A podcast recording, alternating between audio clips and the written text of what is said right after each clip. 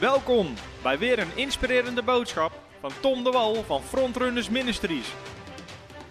We bidden dat je via deze aflevering geïnspireerd wordt in je leven met God en opgebouwd wordt in je geloof. Oké, we gaan een heel spannend, een heel belangrijk en een heel groot thema behandelen, maar waarvan ik echt ervoer om erover te spreken. En dat is namelijk het thema dwaalleer en valse profeten. En ik heb het als ondertitel heb ik het gegeven. Wie zijn het en wat is het nou echt?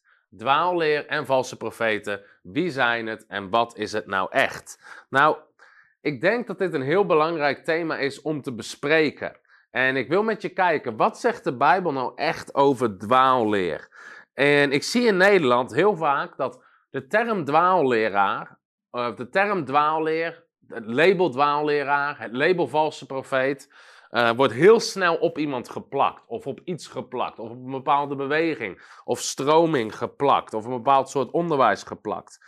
Maar wat zegt de Bijbel daar nou echt over? Wat noemt de Bijbel dwaalleer? Daar wil ik eens naar gaan kijken. En ik denk dat dat enorm interessant is. En ik wil je ook echt aanmoedigen om deze hele video te bekijken, goed te bestuderen, ook naar mensen te delen. En aan het eind ga ik een bepaalde conclusie delen, waarvan ik ook hoop dat steeds meer mensen dat in Nederland gaan pakken.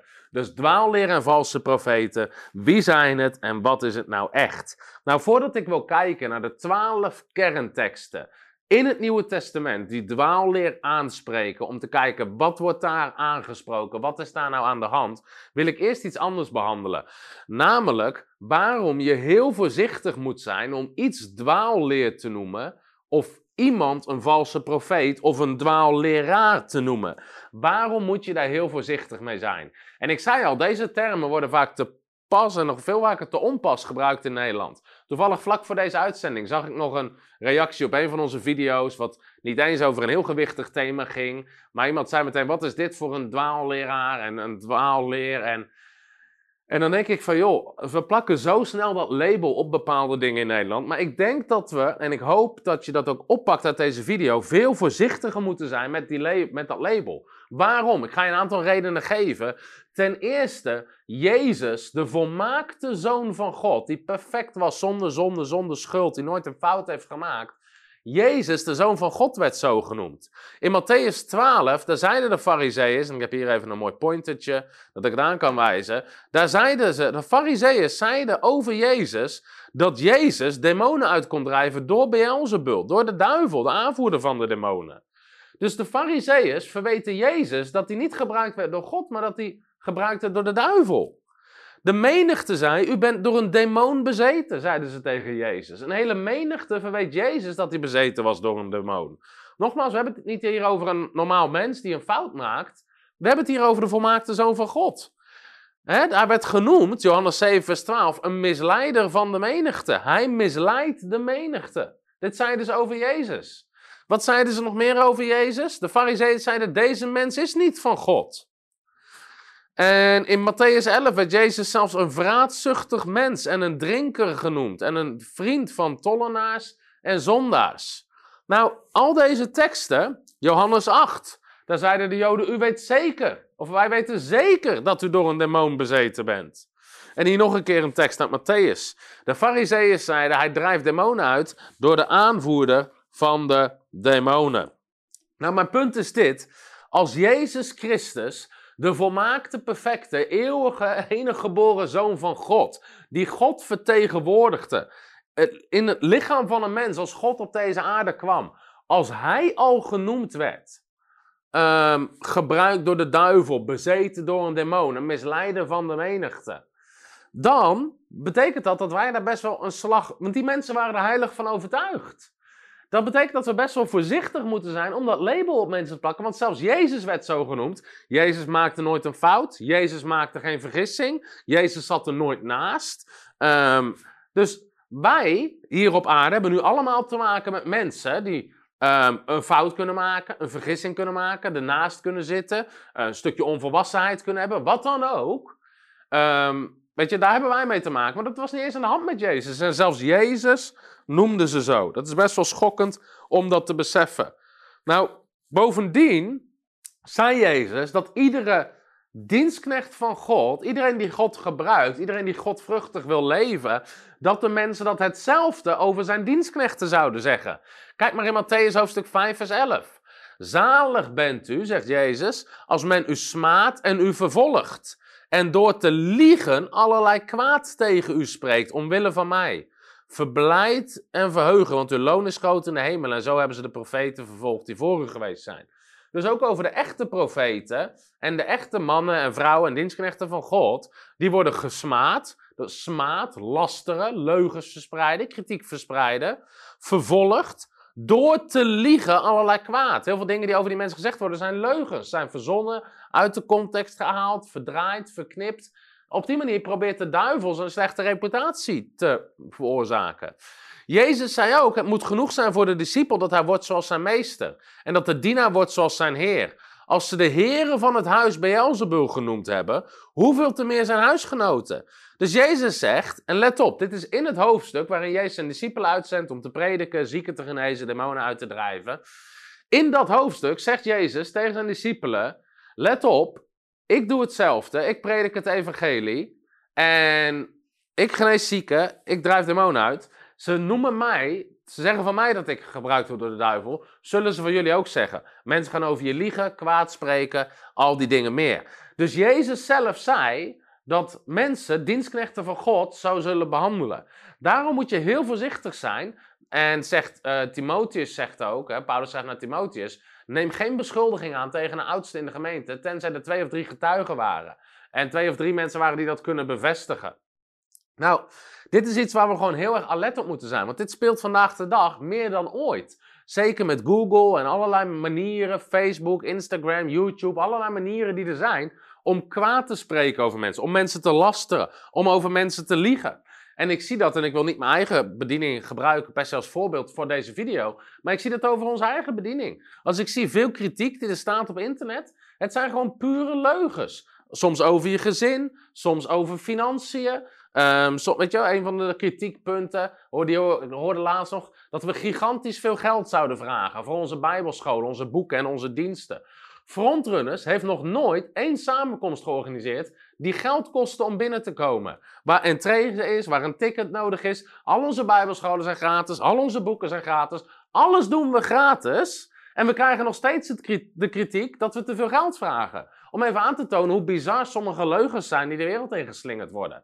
Er zijn artikelen op internet waar mensen schrijven dat ik een dief ben, dat ik geld steel. Allerlei dingen worden verzonnen om kwaad te spreken over de bediening. En daar moeten we gewoon heel alert op zijn. We hoeven er niet verrast van te zijn, want Jezus heeft al aangekondigd dat het gebeurt. Maar geloof lang niet alles. Zeg nog, geloof het meeste niet wat mensen zeggen. Tenzij je dus, hè, de Bijbel zegt er zijn twee of drie getuigen, mensen die daarbij waren, die dat bevestigen. Dan, is het, weet je, dan moet zo'n aanklacht serieus genomen worden, schrijft Paulus naar Timotheus. In andere gevallen niet. Daarom moeten we er heel voorzichtig mee zijn.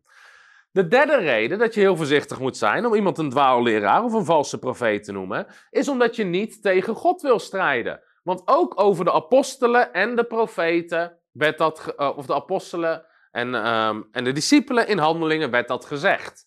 En op een gegeven moment zegt dan een van die schriftgeleerde fariseeërs, uh, dat was ook de hoge priester volgens mij. En nu zeg ik u, houd u ver van deze mensen en laat hen gaan. Want als dit voornemen of dit werk van mensen afkomstig is, dan zal het afgebroken worden. In andere woorden, als dit niet van God is, laat het gewoon met rust, dan stopt het vanzelf. Maar als het van God afkomstig is, kunt u dat niet afbreken, opdat u niet misschien ook tegen God blijkt te strijden. Nou, sommige mensen die verzetten zich heel heftig tegen uh, bepaalde doctrine, bepaalde predikers. En het blijken gewoon mensen te zijn die wel van God zijn. Die wel door God uitgezonden zijn. Die wel die roeping hebben van God. Alleen ze hebben een openbaring die die mensen nog niet hebben. Of wat dan ook. En daarom zeggen ze ook, joh, wees heel voorzichtig, want je wil niet tegen God strijden. Deze mensen waren er heilig van overtuigd dat ze gelijk hadden, maar ze zaten ernaast. Daarom moet je heel voorzichtig zijn, want je wil niet tegen God strijden. Nummer vier, misschien is dit wel een van de belangrijkste redenen waarom je voorzichtig moet zijn om iemand een dwaalleraar of een valse profeet te noemen. Je wilt een geliefd en kostbaar kind van God, een wedergeboren kind van God, waar je later heel je leven mee in de hemel moet doorbrengen, wil je geen valse profeet noemen. Johannes is hier zo duidelijk over en ook Paulus. Die zegt: Geliefde, geloof niet elke geest, maar beproef de geest of zij uit God zijn. Nou, dat is een tekst die veel gebruikt wordt. Je moet de geesten beproeven. Oké, heb je ook gelezen hoe je dat moet doen dan? Want er zijn veel valse profeten in de wereld uitgegaan. Hieraan leert u de geest van God kennen. Elke geest die beleidt dat Jezus Christus in het vlees gekomen is, is uit God. En elke geest die niet beleidt dat Jezus Christus in het vlees gekomen is, is niet uit God. In andere woorden, mensen die beleiden dat Jezus Christus als zoon van God, als mens naar de aarde is gekomen, voor hun leven, voor hun zaligheid, dat is van God, zegt Johannes. Kunnen die mensen misschien ernaast zitten in een bepaalde doctrine, een bepaalde opvatting, bepaalde kijk op bepaalde bijbelse zaken? Ja, maar dan zijn het nog steeds kinderen van God. Als mijn zoontje een andere kijk heeft op bepaalde dingen als ik, of ik ben het niet met hem eens, of sterker nog, hij doet iets wat niet goed is, dan is het nog steeds mijn kind. Dan is het nog steeds mijn zoon. Ik hoop dat die verandert, maar het blijft mijn kind. En ik zou het verschrikkelijk vinden als mensen hele erge dingen gaan zeggen over mijn kind. Terwijl ik denk, hé, hey, dat is mijn kind. Maar zo voelt God zich ook over zijn zonen en dochters. En daarom moet je heel voorzichtig zijn. Paulus zegt hetzelfde ongeveer in 1 Korinthe 12. Daar zegt hij, en dit zijn van die teksten. Hè, Paulus zegt in 1 Korinthe 12 vers 3, daarom maak ik u bekend dat niemand die door de geest van God spreekt, zegt, Jezus is een vervloekte. Dus iemand zegt, Jezus is vervloekt, dat is niet door de geest van God. Maar Paulus zegt ook, ook kan niemand zeggen, Jezus is Heer van mijn leven, Jezus is mijn verlosser, mijn Messias, mijn heiligmaker, mijn rechtvaardiger, mijn vergever, dan door de Heilige Geest. In andere woorden is het een kind van God. Dus daar waarschuwen ze heel duidelijk voor. En dus heel vaak wordt die tekst dan gebruikt. Je moet de geesten beproeven. Maar vervolgens worden er allerlei andere dingen bijgehaald. Terwijl Johannes zegt: Kijk, eerst eens hebben we te maken hier met een kind van God. Is het iemand die erkent dat Jezus in het vlees gekomen is als mens naar deze aarde om ons te verlossen van de zonde? Ja, dan is het uit God. Wat diegene misschien onderwijst, hoeft niet helemaal uit God te zijn. Nogmaals, kan iemand een fout maken, iemand naast zit, iemand kan moeten groeien in bepaalde volwassenheid. Dat kan allemaal, maar het is wel een kind van God. En je wil een kind van God, wil je geen valse profeet noemen en geen dwaalleraar. En dat ga ik je straks ook verder laten zien. Ehm, en nummer 5 en ik heb zelfs nog een nummer 6. Jij bent meestal tussen haakjes niet geroepen om te oordelen. We zien heel veel mensen die oordelen over van alles en nog wat. Allerlei andere predikers, allerlei andere kerken, allerlei andere mensen. Maar dat is meestal helemaal niet jouw taak. Er zijn heel veel mensen ook die geloven dat het hun roeping is om te waarschuwen. God heeft mij aangesteld als wachter. God heeft mij aangesteld om te waarschuwen. Lieve, dat is geen bijbelse roeping. En de Bijbel zegt heel vaak dat we niet mogen oordelen. Geldt dat altijd? Nee, dat geldt voor de gebieden waar wij over gesteld zijn. Daar moeten we wel over oordelen. Maar Paulus zegt in Romeinen: Wie bent u dat u de huisslaaf van een ander oordeelt? En in de context gaat het over andere christenen. Wie bent u, en christen dan even als slaaf van Jezus of als dienstknecht van Jezus. Wie bent u dat u een dienstknecht van een ander oordeelt? Of hij staat of valt, gaat alleen zijn eigen Heer aan. In andere woorden, dat gaat God aan, dat gaat Jezus aan. Die maken zich daar druk over, hoef jij niet te doen. Jacobus zegt heel duidelijk: Broeders, spreek geen kwaad van elkaar. Want wie van zijn broeder kwaad spreekt en over zijn broeder oordeelt, spreekt kwaad over de wet en oordeelt over de wet. Als over de wet oordeelt, bent u geen dader van de wet, maar een rechter. Even tot zover. Hier zegt uh, Jacobus heel duidelijk: Jij bent niet geroepen om de rechter te zijn of de wetgever te zijn, maar gewoon om te doen wat jij moet doen. Dat is namelijk gewoon jouw kant vervullen. Maar wie bent u dat u over een ander oordeelt? Een ander woorden, je bent geen wetgever, je bent geen rechter. Jij moet gewoon jouw ding doen. En dat zegt Paulus ook in Galaten 6, vers 4. Maar laat ieder zijn eigen werk beproeven, dan zal hij alleen voor zichzelf stof tot roemen hebben en niet voor de ander. Er zijn heel veel teksten die oproepen om jezelf te beproeven, jezelf te beoordelen, je eigen werk beproeven. De meeste mensen die druk zijn om anderen te veroordelen, labels op te plakken, te bekritiseren, hebben heel weinig vrucht in hun eigen leven. Komen weinig mensen tot Jezus, ze discipelen weinig mensen, ze dopen weinig mensen, ze hebben weinig impact, maar ze zijn heel druk met andere, andere beoordelen. Maar Paulus zegt zo duidelijk: laat ieder zijn eigen werk beoordelen. En kijk dan of je stof tot roemen hebt en maak je niet druk over de ander. Wij zijn allemaal geroepen om de race te rennen, maar niemand is geroepen als scheidsrechter voor de race van een ander. Dat is niet, dat is niet jouw roeping.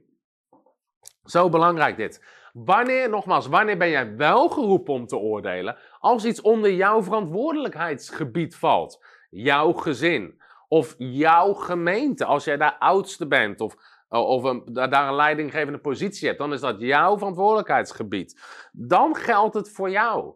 Maar jij bent niet geroepen om over een andere gemeente te oordelen. Of over een andere prediker. Dat is niet jouw ding. Wat nou als je denkt dat iemand ernaast zit en, en je bent er helemaal niet mee eens? Laat het met rust. Opdat je misschien niet tegen God blijkt te strijden. En, en ten tweede, het gaat zijn eigen Heer aan. En als het niet van God is, brokkelt het toch wel af en dan stopt het. Dat zegt Handelingen, die tekst die we net hebben gelezen. En waarom moet je nog meer heel voorzichtig uh, zijn? Je wil niet kwaad spreken tegen het werk van de Heilige Geest. Ik ga niet heel deze tekst lezen, maar die fariseeën en die en die schriftgeleerden, die zeiden dat Jezus gebruikt werd door, door de duivel, dat hij daardoor demonen uitdreef. En dat zie je vandaag de dag ook heel veel. Mensen die wonderen hebben, die tekenen hebben, die genezingen hebben, waar duivel uitgedreven wordt. Het eerste wat mensen roepen, dat is van de duivel. Nou, dat zeiden ze ook over Jezus. En Jezus antwoordde daarop.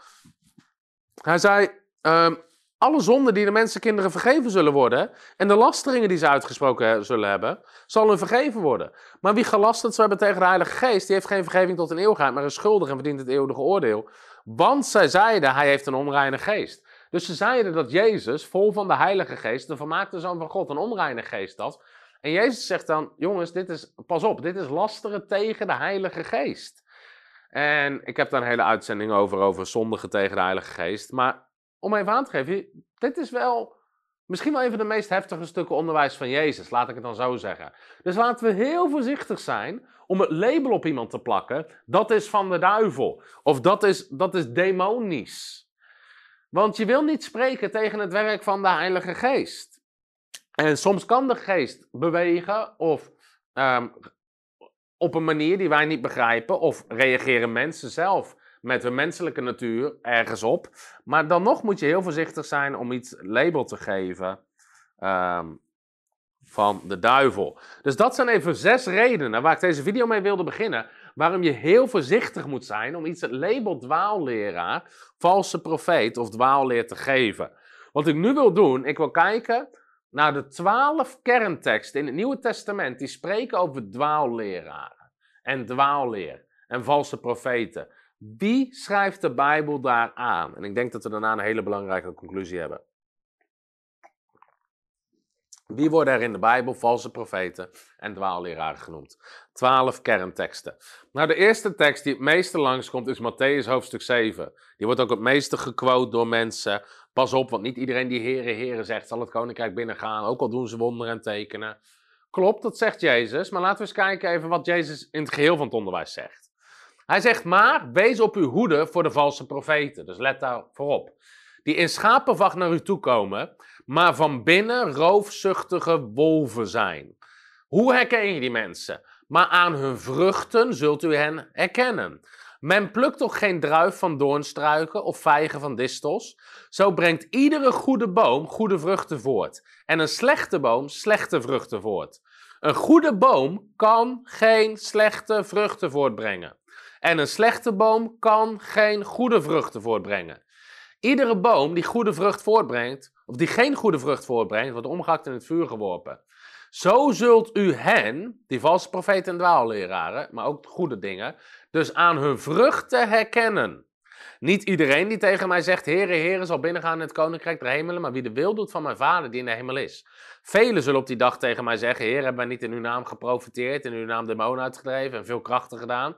Ik zal openlijk tegen hen zeggen, ik heb u nooit gekend, ga weg van mij, u die wetteloosheid werkt. Nou, dit is een van de bekendste teksten. Waar spreekt het hier over? Ten eerste, waar gaat het niet om?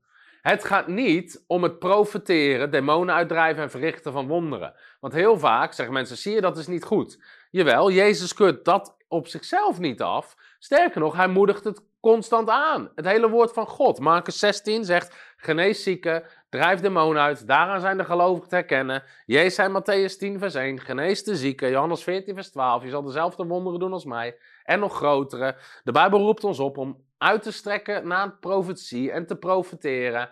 Dus Jezus, wonderen en tekenen zijn geen teken van de dwaalleer. Hij leert ons slechts dat wonderen en tekenen niet een teken zijn van goed gedrag. Dus dat is iets wat we in de gaten moeten houden. Verder, waar gaat het ook niet om? Een foute profetie. Dit is een tekst in Deuteronomium 18, vers 20, waar staat dat, dit is het Oude Testament, waar als iemand profeteert en dat woord komt niet uit, dan is het niet een woord van de Here wat gesproken is. En in overmoed heeft die profeet dat dan gesproken. Nou, in andere teksten staat zelfs, hier staat ook, hè, die profeet die zal dan sterven. Nou, dat is best wel heftig. Alleen dit is Oude Testament. Dit is niet Nieuwe Testament. In het Nieuwe Testament leert ons iets heel anders. Dat, lees, dat leert ons, blus de geest niet uit, veracht de profetieën niet, beproef alle dingen, gaat over de profetie ook, en behoud het goede. Dus in andere woorden, een fout maken kan. We beproeven de dingen, we houden het goede. De Bijbel zegt, laat twee of drie profiteren en laat de anderen het beoordelen. Want blijkbaar kunnen ze ernaast zitten, kunnen ze het verkeerd verstaan of wat dan ook. Nou, er staat niet daarna, en laat ze diegene stenigen die ernaast zat. Nee, het moet gewoon beoordeeld worden. En dus daar gaat het niet over. En de Bijbel zegt zo duidelijk, wij kennen ten dele en wij profiteren ten dele. Dus onze profetie in het Nieuwe Testament is op geen zins volmaakt. Dus dat is ook helemaal niet waar het over gaat. Wat zijn wel de kenmerken van deze dwaalleer? Deze mensen zijn van binnen roofzuchtige wolven, dus ze willen mensen uitbuiten, misbruiken, leegtrekken. Dat is hun motief. Dat is het motief waaruit ze handelen. De vrucht van hun leven en hun bediening is slecht. De vrucht van hun leven en hun bediening is slecht. Jezus zegt, ze doen niet de wil van de Vader. En hij zegt, u die wetteloosheid, in andere woorden die ongerechtigheid, die zonde werkt.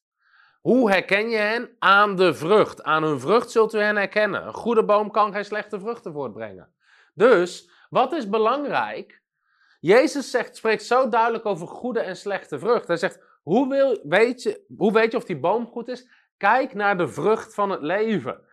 Kijk naar de vrucht van bepaalde bedieningen. Jezus zegt niet, en ik snap, er was toen geen Google, maar niet, ga op Google kijken naar wat mensen ervan vinden. Ga op YouTube kijken welke video's er over ze gemaakt worden. Want heel veel van die video's zijn verdraaid, verknipt, uit de context getrokken. Soms letterlijk een voice-over, al die dingen meer. Uh, mensen laten bepaalde fragmenten zien en schetsen daarmee een bepaald beeld, terwijl het helemaal niet beeld, het beeld is van een, van, een, van een hele dienst. Zelfs de Bijbel kan je, kan je dingen laten zeggen die God niet wil zeggen door bepaalde dingen uit de context te trekken.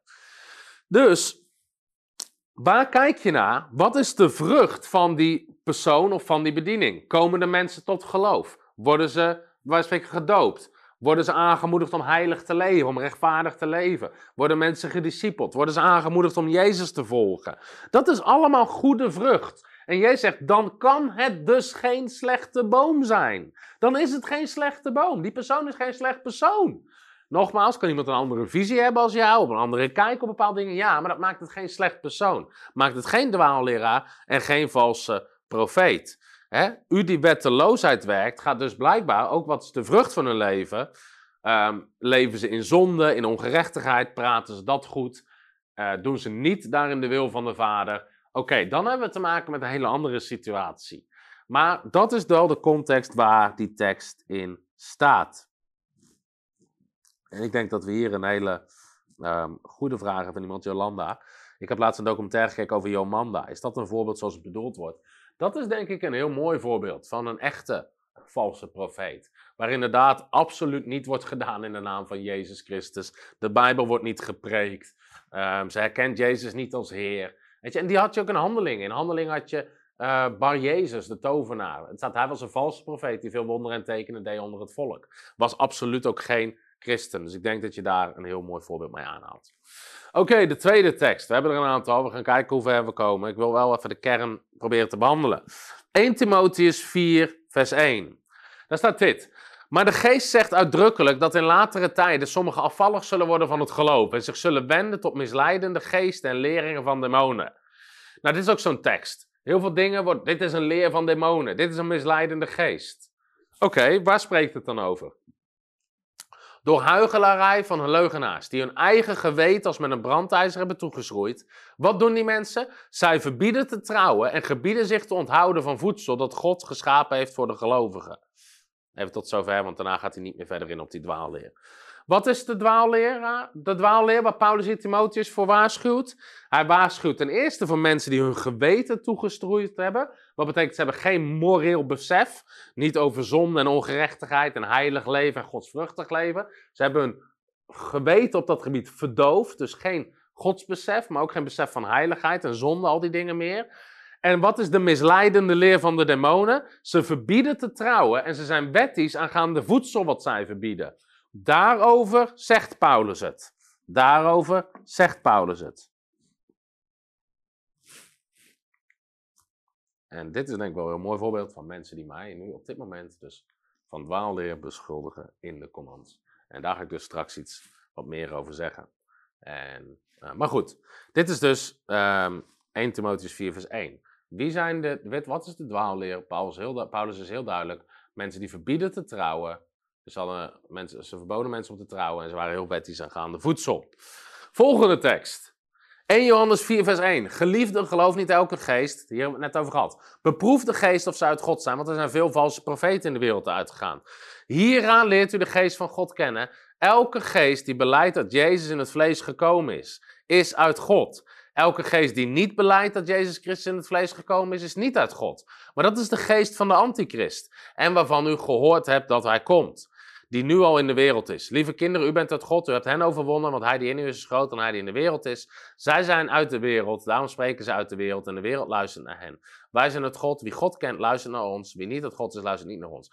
Hieraan herkennen wij de geest van de waarheid en de geest van de dwaling. Wat is de geest van de waarheid? Mensen die erkennen dat Jezus Christus in het vlees gekomen is. Ik ga zo meteen uitleggen wat daarmee bedoeld wordt.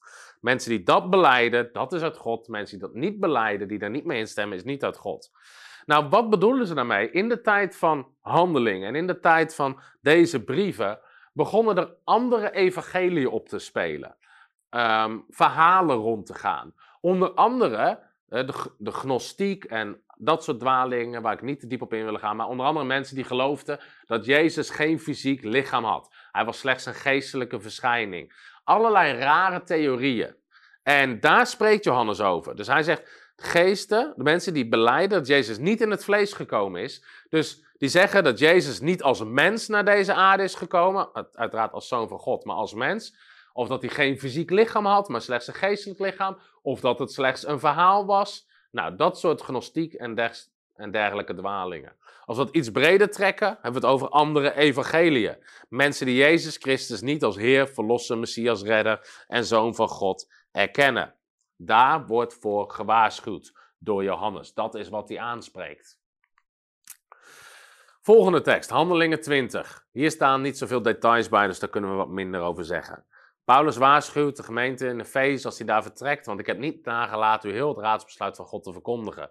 Zie dan toe op uzelf en heel de kudde, zegt Paulus tegen de oudste, te midden waarvan de Heilige Geest u tot opzieners heeft aangesteld. Zie je, dat was hun verantwoordelijkheid daar, om de gemeente van God te wijden die hij verkregen heeft door zijn eigen bloed. Want dit weet ik, dat na mijn vertrek vrede wolven bij u zullen binnenkomen, die de kudde niet sparen. En dat uit uw eigen midden mannen zullen opstaan die de waarheid verdraaien om discipelen weg te trekken achter zich aan.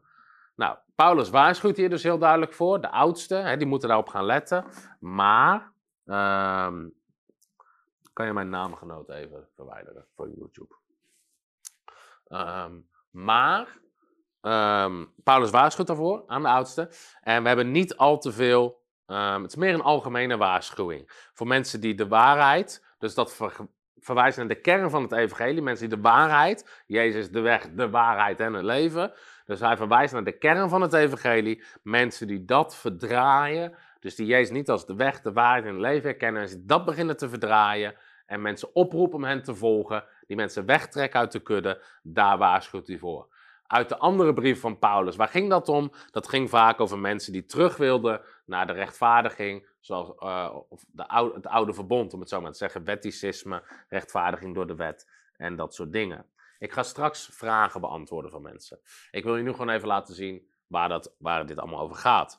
Nou, Galaten is ook een hele bekende waar dwaalleer voorkwam. Ik ga deze niet helemaal lezen, maar Paulus waarschuwt de Galaten ervoor dat ze zich snel van de genade van Christus afgewend hebben naar een ander evangelie. Terwijl er geen ander evangelie is, terwijl sommigen die u in verwarring brengen en het evangelie van Christus verdraaien.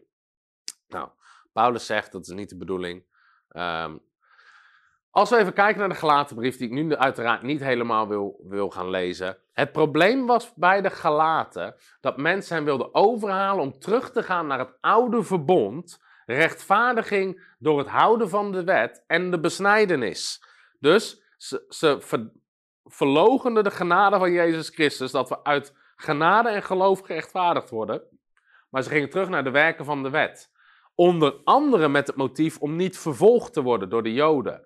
Als je liet besnijden en perfect aan de wet hield en eigenlijk gewoon deed alsof je een oud-testamentische gelovige was, dan werd je niet vervolgd. Dat zegt Paulus in Galaten 6, vers 12, als hij aan het eind van de brief op de kern terugkomt.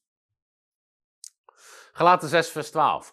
Alle die zich mooi willen voordoen naar het vlees, dwingen u zich te laten besnijden. Ze willen zich mooi voordoen naar het vlees, naar de buitenkant. Alleen om niet vanwege het kruis van Christus vervolgd te worden. Dus dat was bij velen de motivatie. Want ook zij die besneden worden, nemen zelf de wet niet in acht, maar ze willen dat u besneden wordt om zich te kunnen beroemen op uw vlees. Inderdaad, door je naar je eigen werken te wijzen. Maar ik zal mij volstrekt niet beroemen op iets anders dan op het kruis van onze Heer Jezus Christus, door wie de wereld voor mij gekruist is en ik voor de wereld. Want in Christus Jezus heeft niet de besneden zijn enige kracht, ook niet het onbesneden zijn, maar wel dat we een nieuwe schepping zijn. Nou, zonder heel de gelaten brief, waar gaat dit over? De dwaalleer, het andere evangelie, was op een andere manier je redding, je vergeving, je gerechtigheid willen ontvangen. Uit het oude verbond, uit het houden van de wet, uit eigen werken. Daar gaat het over bij de Galaten. Hetzelfde geldt voor Titus. Um, hier Titus 1 vers 10. Daar staat, want er zijn ook veel opstandige mensen die zinloos praten en misleiders, vooral die van de besnijdenis zijn. Dus uh, de Joodse leraren en gelovigen. Men moet hun de mond snoeren, zij brengen hele huisgezinnen in verwarring door te leren wat onbehoorlijk is om schandelijke winst. Ga ik zo meteen iets over zeggen. Een van hen, eigen profeet, bla bla bla. Ga ik even overslaan. En zich niet zullen bezighouden met Joodse verzinsels en geboden van mensen die zich van de waarheid afkeren. Wat speelde bij Titus? Ook het probleem door de mensen die van de besnijdenis waren. En op dat probeerden aan te prijzen. En op die manier mensen probeerden over te halen weer terug naar het Oude Testament. Daarbij zegt Paulus, zij doen dat vanwege schandelijke winst. In Nederland kan je daar niet zoveel bij voorstellen, denk ik de meeste mensen. Omdat uh, stel je voor, je gaat in Nederland preken in een kerk. Gemiddeld krijg je een, uh, vaak krijg je een doos messie en een bos bloemen. En als je geluk hebt, je reiskosten. En bij sommige kerken krijg, je een beetje geld. Maar in Nederland is het niet zomaar dat je kan leven van het rondreizen en het, uh, en het preken op verschillende plekken. Maar in de Joodse cultuur moest men een leraar eren, ook met de financiële middelen. Dus heel veel, gewoon vanwege de winst en vanwege het geldmotief, gingen rondreizen, ook naar de christelijke gemeentes en gewoon hun dingen onderwijzen. En die probeerden mensen mee te trekken, want die leraren moesten je vervolgens onderhouden. Nou, dat was dus ook het probleem bij Titus. Daar waarschuwt Paulus voor. Dit is ook een interessante. 2 Korinthe 11, vers 3. We gaan er redelijk snel doorheen, zodat ik straks tijd heb om vragen te beantwoorden en tijd heb om tot, tot de kern te komen. 2 Korinthe 11, daar waarschuwt Paulus voor valse apostelen. Dan zegt hij dit. Maar ik vrees dat, zoals de slang met zijn sluwheid Eva verleid heeft, zou ook misschien uw gedachten bedorven zijn, weg van de eenvoud die in Christus is. Weg van de eenvoud, de eenvoudige boodschap die in Christus is. Want als er iemand komt die een andere Jezus predikt, een andere Jezus, die wij niet gepredikt hebben, of als u een andere geest ontvangt dan die u ontvangen hebt, dus niet de Heilige Geest, of een ander evangelie, wat betekent een andere vorm van goed nieuws, om gered te worden, dat u niet aangenomen hebt, dan verdraagt u dat best. Dus die Korinthe, die ontvingen die andere leraren, die ook daar voor financieel motief kwamen, want Paulus beargumenteert in, in de Korinthebrief, jongens, ik heb niet eens geld voor jullie gevraagd. Want zulke lieden zijn valse apostelen, bedriegelijke arbeiders die zich voordoen als apostelen van Christus. Nou, dan heeft hij het over valse apostelen. Um, um, maar wat is nou de kenmerk? Waar heeft hij het hier over? Het zijn mensen die wegleiden van de weg van de eenvoud die in Christus is. De, eenvoudige boodschap in Christus Jezus om redding, om vergeving te ontvangen. Ze preken een andere Jezus. Dus niet Jezus als mens gekomen naar deze aarde als zoon van God. Niet Jezus vanuit genade. Niet Jezus die gestorven is aan het kruis. Niet Jezus die opgestaan is uit de dood. Niet Jezus die door zijn bloed onze zonde vergeven heeft. Het, ze prediken een andere Jezus. Een andere geest, dus niet de Heilige Geest. En dus een heel ander evangelie. Misschien terug naar de wet en het oude verbond. Misschien de gnostiek. Uh, misschien hele andere dingen die destijds rondgingen. Totaal verbasterde versies van het evangelie werden gepreekt. Daar spreekt Paulus over. Niet over mensen die theologisch een iets andere visie hadden op bepaalde zaken. Dus dat is weer zo belangrijk om dat te kijken naar wat is de kern nou die hier aan wordt gesproken. Nou, en dat is nog steeds ook vandaag de dag, om er even alvast vooruit te lopen. Um, um, dat is nog steeds iets goeds om alert op te zijn. Bijvoorbeeld in de Tweede Wereldoorlog, toen uh, wilde Hitler de kerk achter zijn plannen krijgen. Dus hij heeft letterlijk een ander evangelie gemaakt, waar Jezus geen Jood was, uh, waar Jezus van een Arisch ras was, al die dingen meer. En is erin geslaagd om dat in een gedeelte van de kerken naar binnen te brengen. Nou, dan heb je het heel duidelijk over dwaalleer. En een vals evangelie en een hele andere Jezus dan de Bijbelse Jezus. De Jezus die ons gepredikt wordt in het woord van God. Dus dan hebben we het nog steeds wel met dat soort dingen te maken. Nou, dit is de meest uitgebreide tekstgedeelte over dwaalleer. Dus ik ga hem wel even helemaal lezen, omdat ik denk dat het super interessant is. Um, dat is namelijk 2 Petrus en dan heel hoofdstuk 1. Een heel interessant tekstgedeelte. Daar zegt Petrus dit. Maar er zijn ook valse profeten onder het volk geweest, dus onder de christenen. Zoals er ook onder u valse leraren zullen zijn. Die heimelijk verderfelijke afwijkingen in de leer. Dus ze wijken af van de leer van Jezus. Daarmee verloochenen ze zelfs de heren die hen gekocht heeft. Dus het, waren, het zijn wel degelijk zelf christenen geweest. En brengen zij een snel verderf over zich. Velen zullen hen, door wie de weg van de waarheid, spreekt over het evangelie, Jezus de weg van de waarheid, gelasterd zal worden, op hun verderfelijke wegen navolgen. En zij zullen u door hebzucht, dus weer het motief was hebzucht, met verzonnen woorden uitbuiten. Het vonnis over hen is reeds lang in werking en het verderf sluimert niet. Nou gaat hij een aantal voorbeelden geven. Wil ik toch niet helemaal lezen vanwege de tijd. Dat God wel degelijk dat soort dingen oordeelt. Geeft hij onder andere de engelen als voorbeeld die niet hun oorspronkelijke plaats hielden. Geeft hij Noach als voorbeeld. Geeft hij Sodom en Gomorra als voorbeeld. In andere woorden, God oordeelt dat soort dingen echt wel. Dan zegt hij, en als God de rechtvaardige lot. Nou, begint hij over dat de rechtvaardigen daardoor uit gered zouden worden. Vers 9. Dan weet de Heer ook nu de godvruchtige uit de verzoeking te verlossen, maar de onrechtvaardige te bewaren tot de dag van het oordeel om gestraft te worden. Let op, hier gaat weer verder op die dwaalleraar en valse profeten. In het bijzonder echter hen die een onreine begeerte het vlees achterna lopen. Dus die een levensstijl hebben van zondigen. Het gezag verachten. Dus die zich niet laten terechtwijzen op dat gebied. Die roekeloos zijn, eigenzinnig en niet voor terugschrikken om al wat eer toekomt te lasteren.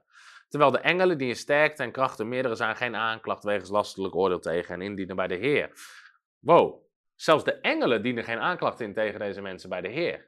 De engelen laten dat over aan God. Als de engelen dat al overlaten aan God, hoe voorzichtig moeten wij dan zijn? Maar deze mensen lasteren wat zij niet kennen, als redeloze dieren, geboren met de natuur om gevangen te worden en te gronden te gaan. Zij zullen in hun verdorvenheid ten verderven gaan. Zij die een zwelgpartij, dus een, een zwelgpartij, moet je het zeggen, een heftig feest met, met drank en weet ik voor vandaag nog drugs en seks, uh, overdag als een genot beschouwen, zullen het loon van de ongerechtigheid ontvangen. Schandvlek en smetten zijn het. Die zwelgen in hun bedriegerijen als ze met u de maaltijd gebruiken. Zaten dus in de gemeente. Hun ogen zijn vol overspel. Ze zondigen onophoudelijk. Ze verlokken onstandvastige mensen. Hebben hun hart geoefend in de hebzucht. Kinderen van de vervloeking zijn het. Nou, Petrus die gaat helemaal los. Ze hebben de rechte weg verlaten. Ze vervolgen de weg van Biliam, die aanspoorde tot zonde bij Israël. Um, even vers 17. Deze mensen zijn bronnen zonder water, wolken die door een wervelwind voor wordt gedreven worden. Voor wie het diepste duisternis tot, eeuwige tot in de eeuwigheid bewaard wordt. Want door zeer hoogdravende woorden voor onzin spreken, verlokken zijn met de begeerte van het vlees en de losbandigheden mensen die daadwerkelijk ontvlucht waren aan hen die in de dwaling verkeren. Nou, dat is een hele tekst, maar je hebt in ieder geval je Bijbelgedeelte van vandaag heb je gelezen. Nou, dit zijn de dwaalleraren de valse profeten waar Petrus tegen schrijft. En, oh, hij gaat nog verder. Ik wil nog één vers lezen. Ik zie nou de kern hier staan. Daar staat dit. Wat, wat doen die mensen? Zij beloven hun vrijheid, terwijl zij zelf slaven van de verdorvenheid zijn. Door wie iemand overwonnen is, van hem is hij ook een slaaf geworden. Spreekt over de zonde. Want als zij de besmettingen van de wereld ontvlucht zijn door de kennis en zaligmaak van de Heer Jezus Christus, maar daarin opnieuw overwonnen worden, is het voor hen laatste erger dan het eerste. Oké, even tot zover. Wie waren dit? De valse profeten onder het volk. Ze waren daar bij de liefdesmaaltijd aanwezig. Wat deden die? Verderfelijke afwijkingen in de leer. Ze verlogenen zelfs de Heer die hen gekocht heeft. Dat spreekt wel degelijk over christenen. Maar wat zijn de kenmerken? Ik heb er nou maar even een paar. Verderfelijke wegen. Dus hun wegen zijn niet godsvruchtig, niet rechtvaardig, verderfelijk. Hebzucht en verzonnen woorden, ze verzinnen dingen. Het zijn hen die in onreine begeertes vlees achterna lopen, zondige begeertes volgen en dat goed praten. Seksuele zonde, morele zonde, dat soort dingen. Het gezag verachten. Ze laten zich niet rechtspreken of terechtwijzen door leiderschap in de gemeente. Ze zijn roekeloos, eigenzinnig en lasteren alles wat eer toekomt. Ze zitten in zwelgpartijen overdag. Dus wat ik zei, hè, dronkenschap overdag, dat soort dingen. Bedriegerijen, ogen vol overspel. Ze zondigen onophoudelijk en lokken anderen daarin mee. Ze trekken anderen mee de zonde in. Zij verlokken zij met de begeerte van het vlees en met de losbandigheden. Maar wat dan staat er uiteindelijk? Zij beloven hun vrijheid terwijl zij zelf slaven van de verdorvenheid zijn. Wat was hier aan de hand?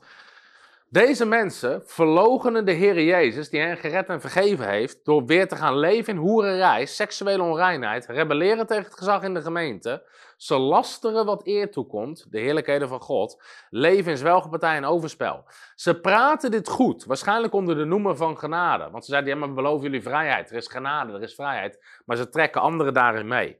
Daar spreekt Petrus heel sterk over gaat het over mensen die een iets andere theologische visie hebben, die een iets andere theologische kijk hebben op de gaven van de geest, op tongentaal, op het onderwerp tiende, op... Nee, daar gaat het helemaal niet om. Het gaat hier zo duidelijk over mensen die een leven hebben van immoraliteit, zonde, ongerechtigheid, dat goed praten, anderen daarin mee proberen te trekken, zich niet laten corrigeren, het evangelie verdraaien. Daar spreekt het over en daar wordt voor gewaarschuwd. Iemand zegt jammer dat je zo snel praat. Ik heb inderdaad heel veel te delen in een hele korte tijd. Via YouTube kan je hem verlangzaamd afspelen als je hem terugluistert. Dit was wel de grootste tekst, we hebben nu de meeste behandeld. Er zitten heel veel gelijkenissen tussen de brief van Judas. Het was niet Judas, uiteraard, die Jezus verliet. Dit was Judas was een van de broers van de Heren, die later tot geloof kwam. En de tweede brief van Petrus. Judas schrijft over dezelfde soort mensen die in de gemeente zaten en dat soort dingen deden als Petrus. Het verschil is, Judas heeft maar uh, 23, 24, 25 versen uit mijn hoofd. Dat is maar één hoofdstuk. Wat waarschuwt Judas daarvoor? Voor diezelfde valse profeten en dwaalleraren. Want er zijn sommige mensen binnengeslopen die tot dit oordeel al lang tevoren opgeschreven zijn. Goddelozen, hier staat het letterlijk, die de genade van God veranderen in losbandigheid zeggen, ja, God is genadig, weet je wel, de wet is er niet meer. Dus nu kunnen we doen wat we willen. Maar dat is niet het doel van genade. Daarover schrijf ik heel duidelijk in Supermens.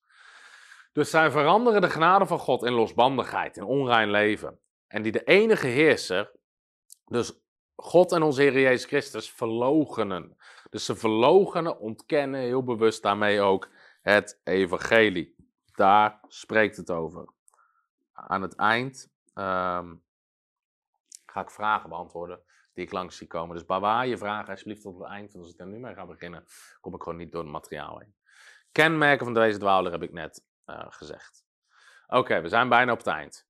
De tiende tekst. En dit zijn dus de kernteksten over dwaler in het Nieuwe Testament. Timotheus schrijft dit. Of Paulus schrijft dit aan Timotheus. 2 Timotheus 4 vers 1. Ook een tekst die heel vaak onder video's wordt gezet, et cetera. Ik bezweer u, ten overstaan van God en de Heer Jezus Christus, die leven en doden zal oordelen bij zijn verschijningen in zijn koninkrijk. Predik het woord, hart daarin gelegen of ongelegen, weerleg, bestraf, vermaan, met alle geduld en onderricht. Want er zal een tijd komen dat zij de gezonde leer niet zullen verdragen, maar dat zij zullen zoeken wat het gehoor streelt en zichzelf leraars zullen verzamelen overeenkomstig hun eigen begeerten Waar spreekt dit over? Zondige verlangens. Dus mensen zoeken leraren die hun zondige verlangens goed praten. Die zeggen het is oké om immoreel te leven, om in zonde te leven, om overspel te plegen, of seksuele onreinheid, dronkenschap. Mensen die dat soort dingen goed praten. Zij zullen hun gehoor van de waarheid afkeren en zich keren tot verzinsels. Daar spreekt Paulus over. Dus wederom leraars die de gezonde leer van het evangelie plus de bijhorende levensstijl uh, niet prediken, maar leraars die hun eigen zondige begeertes goed praten. Daar spreekt Paulus tegen.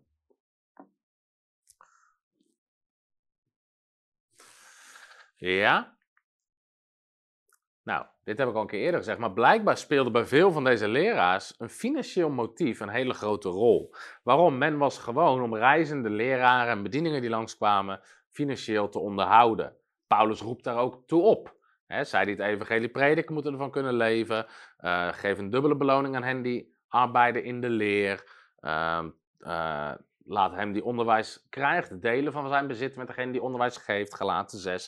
Dus er zijn heel veel teksten ook die daartoe oproepen. Dus dat is ook gewoon goed. Alleen, er waren ook heel veel valse leraren en profeten uh, die dat ook deden. En gewoon met het motief om geld te verdienen. Niet met het e-, motief om het evangelie te prediken.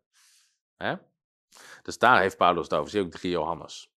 Nou, dit is nog een hele grote tekst waarvan ik ook denk dat het even belangrijk is om goed te zetten. En daarna zijn we er bijna doorheen. In 1 Timotheus 6 waarschuwt Paulus ergens voor. Namelijk over de liefde voor geld, wat dus een motief was bij die mensen. Wat ik heel duidelijk even wil laten zien, Paulus waarschuwt niet voor geld op zich, of mensen die geld hebben, daar gaat het niet om. Hij zegt dit, als iemand een andere leer brengt, waar gaat dat weer over? Een andere leer, een ander evangelie, niet het gezonde boodschap van het evangelie, zich niet houdt aan de gezonde woorden van onze Heer Jezus Christus. Dus gewoon het onderwijs van Jezus, zoals we dat vinden in de evangelie. En aan de leer die in overeenstemming is met de godsvrucht. Dus de leer die mensen prediken, moeten godsvrucht voortbrengen. Dat betekent gewoon heiligheid en rechtvaardigheid. Dan moet dat aansporen. Als mensen dat niet doen, dan zijn zij verwaand. Ze weten niets, maar ze hebben een ziekelijke neiging tot twistvragen en woordenstrijd. Dus ze gaan er allemaal over discussiëren. Daaruit komen voort, wat is het resultaat daarvan? Afgunst, ruzie, lasteringen, kwaadaardige verdachtmakingen. Dat speelde daar allemaal in die gemeentes. Voortdurend geruzie van mensen die een verdorven gezindheid hebben en beroofd zijn van de waarheid. Nou komt het, omdat zij denken dat de godsvrucht een bron van winst is. Wat was het motief blijkbaar weer van die valse leraren, die dus echt een ander evangelie predikten? Zeiden dat mensen niet heilig hoefden te leven, die zonder begeertes goed plaatsen. Zij zagen de godsvrucht, dus het dienen van God, als een bron van winst. Dat was gewoon een financieel motief. Dat was gewoon zo, wij geven gewoon dit onderwijs en kon een heel ander evangelie zijn en we vragen mensen om daarvoor te betalen. En dat deden de mensen blijkbaar nog. dus zij denken dat, dat is gewoon waarom ze het doen. Bent u af van dit soort mensen. De godsvrucht, zegt Paulus, het dienen van God is inderdaad een bron van grote winst. Maar het gaat samen met tevredenheid. We hebben niets deze wereld ingedragen. Het is ook duidelijk dat we niets kunnen meedragen. Dus het doel niet hier op aarde is om zoveel mogelijk te verzamelen voor jezelf. Als we echte voedsel en kleding hebben, zullen we daarmee tevreden zijn. Maar wie rijk willen worden, dat was dus het motief van die predikers, die vallen in verzoeking en in strik en in veel dwaze en schadelijke begeerten. Die mensen doen wegzinken in verderf en ondergang. Geldzucht, de Engelstaal zegt liefde voor geld, is een wortel voor alle kwaad. Door daarna te verlangen zijn sommigen afgedwaald van het geloof, hebben zich met vele smarten doorstoken. U mens die God toebehoort, ontvlucht die dingen. Jaag na gerechtigheid, godsvrucht, geloof, liefde, volharding en zachtmoedigheid. Nou, wat is heel duidelijk belangrijk om je te zien? Paulus waarschuwt niet voor geld op zich, want de tekst gaat verder. Nou, dan zeg je nou, strijd de goede strijd van het geloof. Dan ga ik even een stukje overslaan vanwege de tijd. En dan staat hij in vers 17, nog steeds hetzelfde hoofdstuk.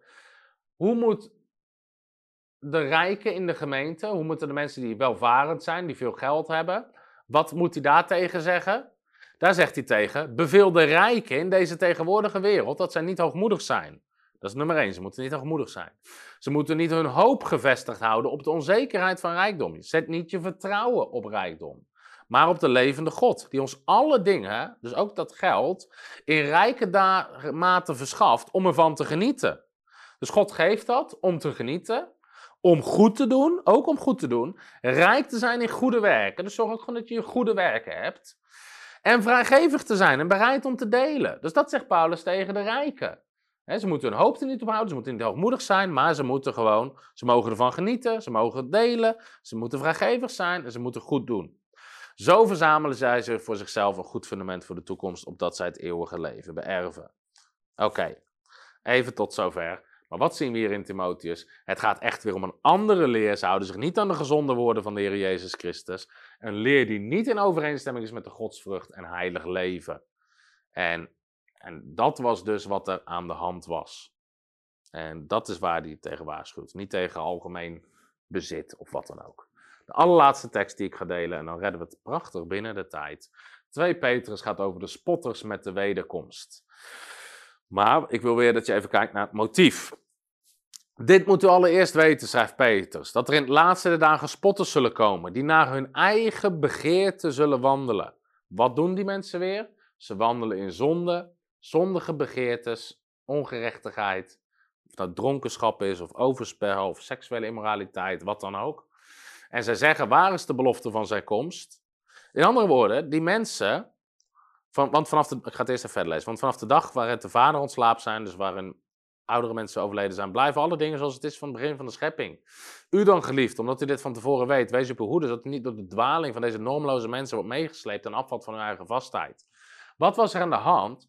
Er waren blijkbaar mensen die geloofden niet dat God uiteindelijk de wereld zou oordelen en de mensen zou oordelen. Ze zeiden, alles blijft toch hetzelfde als het begin van de schepping. Grijpt God, weet je wel, er verandert toch niks. Er komt geen wederkomst. Uh, al die dingen meer. Er komt geen oordeel. En dat, waarom deden ze dat? Om hun eigen begeerte daarin te wandelen. Ze leefden niet heilig, niet rechtvaardig, vol zonde. En ze zeiden, joh, er komt toch nooit een oordeel. Er komt toch nooit een wederkomst. Dat was de, een motief, of eigenlijk een, hè, wat ze deden was onheiligheid. En ze praten het goed door te zeggen, er komt toch geen wederkomst. Nou, dan laat Petrus duidelijk zien dat God wel degelijk komt met oordeel. Ook in de tijd, zelfs nog tussen de wederkomst en, de, en vanaf Genesis laat hij dat dan zien. Maar goed, dus ook daarin, de kern van de zaak, waarom haal ik deze tekst nog even aan, was niet per se een andere eindtijdvisie. Want soms zie je mensen die hebben een iets andere visie op de eindtijd. Of, je, of op de opname wel of geen opname. Voor of na de grote verdrukking. Ehm, hoe precies de volgorde eruit ziet. Uh, hoe of wat, wanneer welke tekenen. En iemand hoeft maar iets af te wijken van hun visie. Spotters met de wederkomst en dwaalleraren. Nou, Petrus had het hier niet zozeer over mensen die, die, een, die iets andere eindtijdvisie hadden. Die dachten van, nou, Jezus die komt pas over drie jaar terug in plaats van, of wat dan ook. Nee, het gaat hier om een heel ander iets wat hier aan de hand was. En waar Petrus dus voor waarschuwt. Oké. Dit zijn de twaalf kernteksten over dwaalleer, valse profeten, uh, valse evangelie en andere evangelie in het Nieuwe Testament. Dus dit zijn de hoofdgedeeltes. Natuurlijk waarschuwt Paulus of anderen schrijven soms in één zinnetje, maar dit zijn de grotere tekstgedeeltes die we even behandeld hebben. Nou, waar waarschuwen al deze teksten voor? Eigenlijk maar voor drie dingen. En dat wil ik, hoop ik dat je dat, je dat ziet. Ze waarschuwen voor één van deze drie dingen.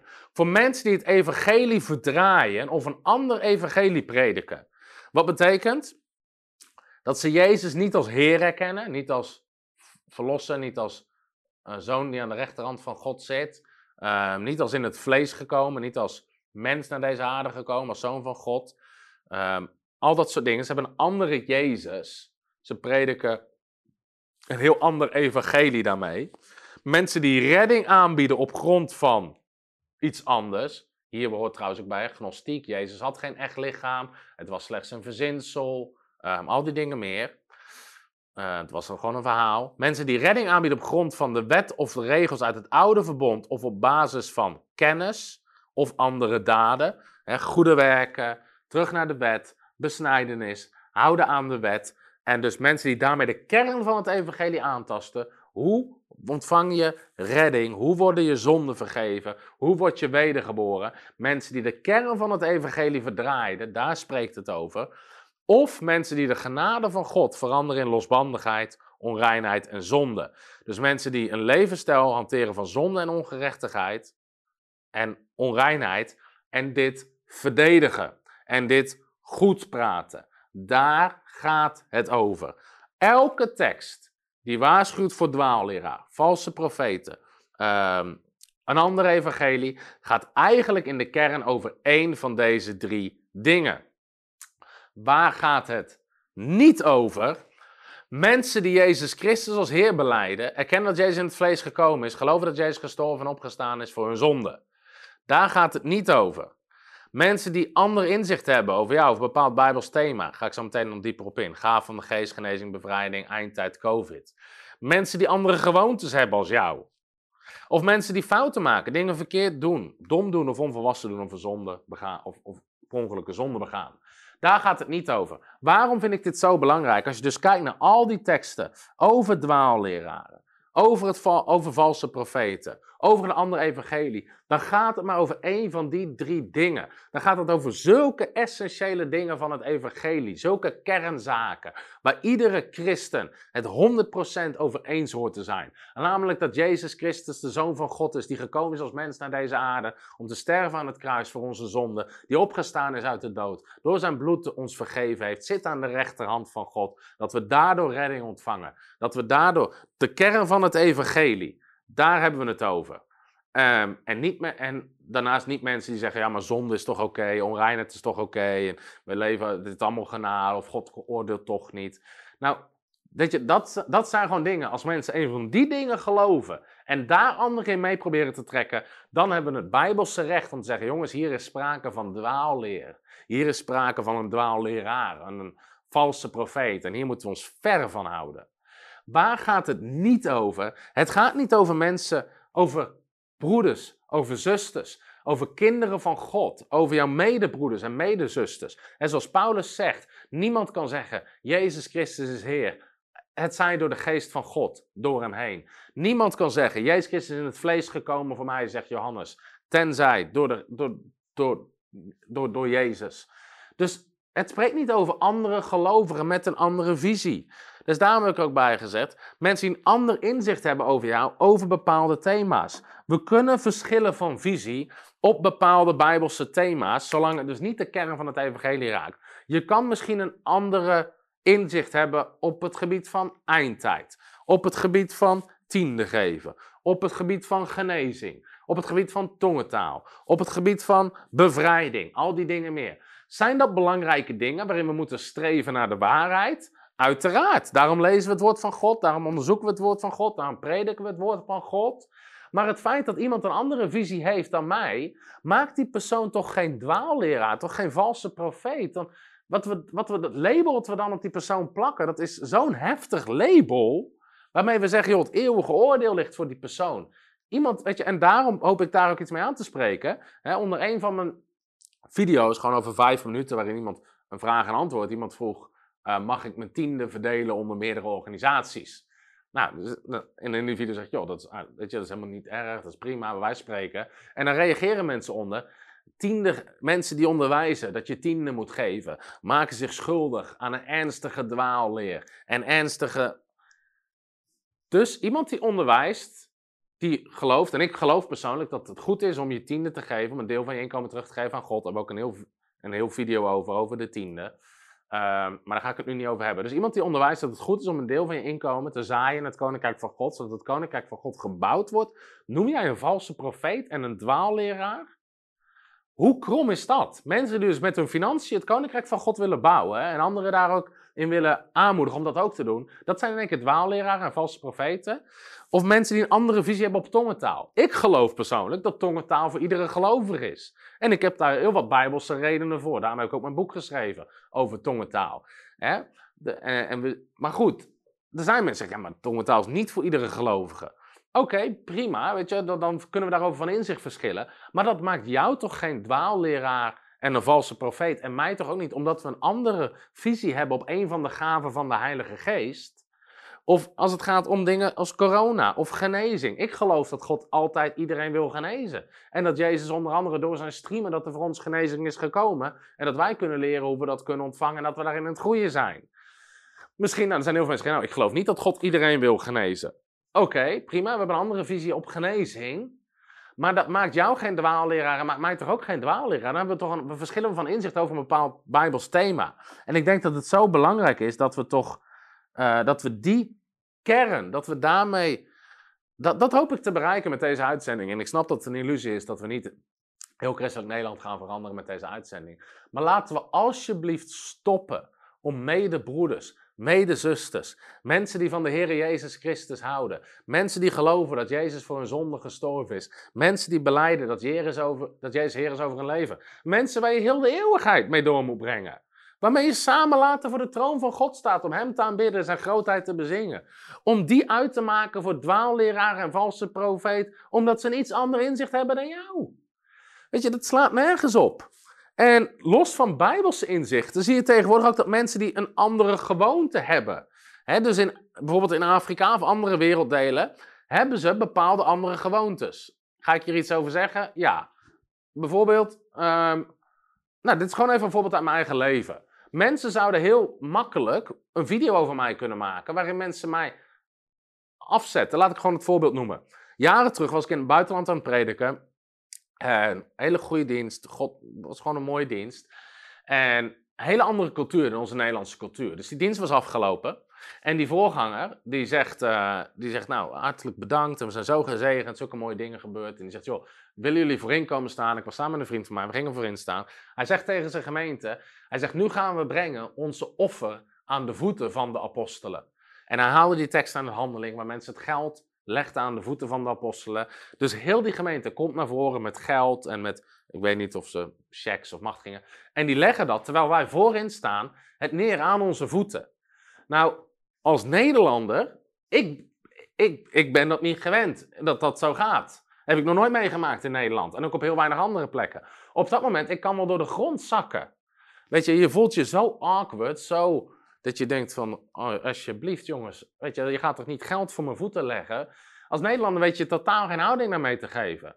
Maar blijkbaar in hun cultuur deden ze dat daar zo. Ze hadden er nog een bijbeltekst voor ook, uit handelingen. We leggen het geld aan de voeten van de apostelen.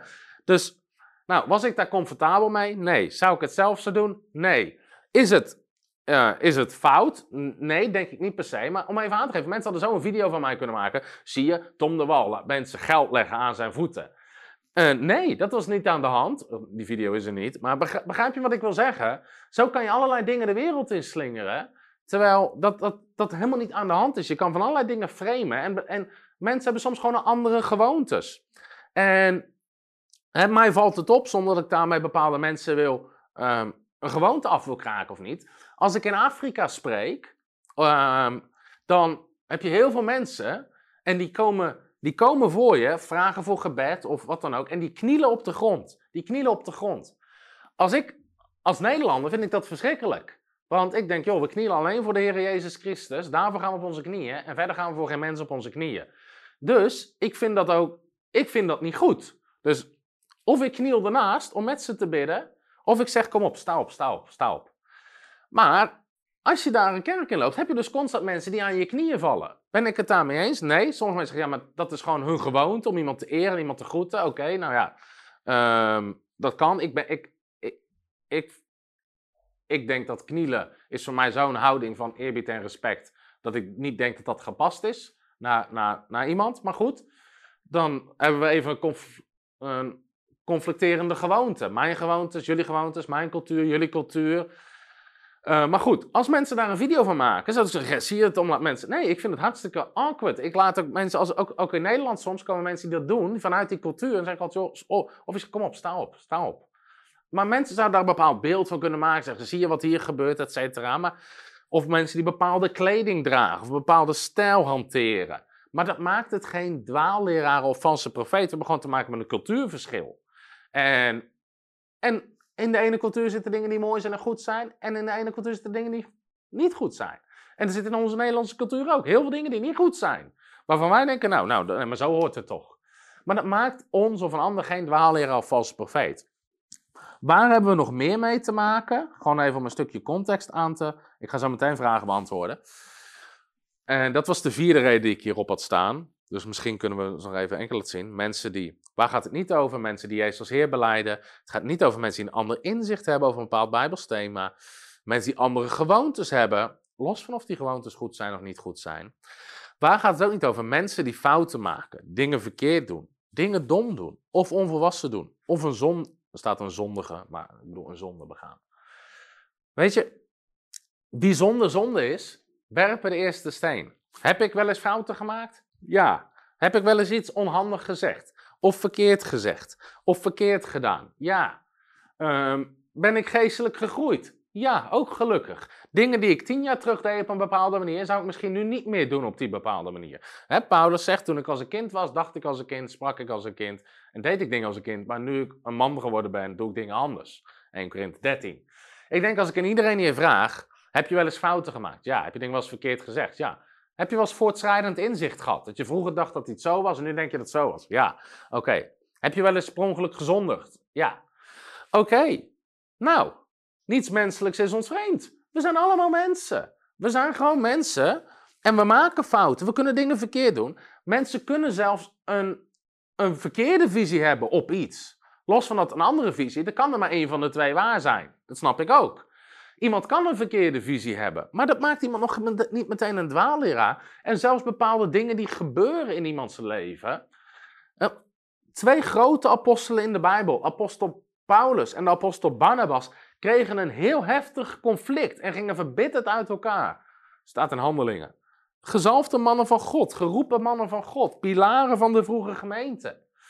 Blijkbaar speelde daar iets in hun leven. Een bepaalde, ging, in dat geval ging het ook over, eh, zij hadden een andere mening over of die persoon wel of niet mee mocht op zendingsreis, Johannes Marcus. En zij gingen daardoor uit elkaar. Was dat het plan van God en de wil van God? Nee, maar ze zijn mensen en blijkbaar zijn ze daar even niet uitgekomen. Zelfs de apostel Petrus, grote apostel Petrus. We, we, hebben zijn brieven, we lezen over hem in het evangelie, we lezen hem over in handelingen. Machtig man van God. Weet je, Jezus zegt hij zal zitten op een van de twaalf tronen van Israël. Machtig man van God. En toch, bij de Galatenbrief schrijft Paulus: Ik heb Peter terecht, Petrus terecht gewezen. Want hij was daar aan het huigelen. En hij, deed, hij ging met de Joodse broeders zitten en niet met de heidenen. Nou goed, je kan die tekst opzoeken. Zelfs Petrus ging daar even de fout in. En best wel een grove fout, als ik het zo mag zeggen. Hè? Van toch weer dat onderscheid maken. En Paulus wijst hem daarop terecht. Petrus luistert daar blijkbaar ook naar. Petrus had veel respect voor Paulus, want hij schrijft in zijn tweede Petrusbrief ook hè, over onze broeder Paulus, die veel bijzondere inzichten heeft. Dus zat Petrus er daar even grof naast op een best wel belangrijk onderdeel van het evangelie? Ja, maar dat maakte hem geen valse apostel of geen valse profeet. Hij deed gewoon iets even niet zo handig, had even niet goed over nagedacht, deed iets verkeerd, een stuk onvolwassenheid of wat dan ook, en hij werd daardoor gecorrigeerd. Dus laten we dat erkennen en gewoon. Um, dus ik hoop hiermee te bereiken dat we mensen niet meer zo snel valse profeten en dwaalleraar noemen. In plaats van gewoon te zeggen, joh, die persoon die heeft een andere visie op het onderwerp tiende geven dan ik. Of die persoon heeft een andere visie op genezing of over eindtijd. Of die heeft een ander inzicht daarover. Die, heeft daar een ander, die kijkt er op een andere manier tegenaan. Want heel vaak kom je erachter dat beide partijen proberen oprecht, vanuit een oprecht dienen van Jezus Christus, uh, het woord te onderzoeken en te brengen bij andere mensen. Dus het zijn gewoon kinderen van God en je kan daarover van inzicht verschillen.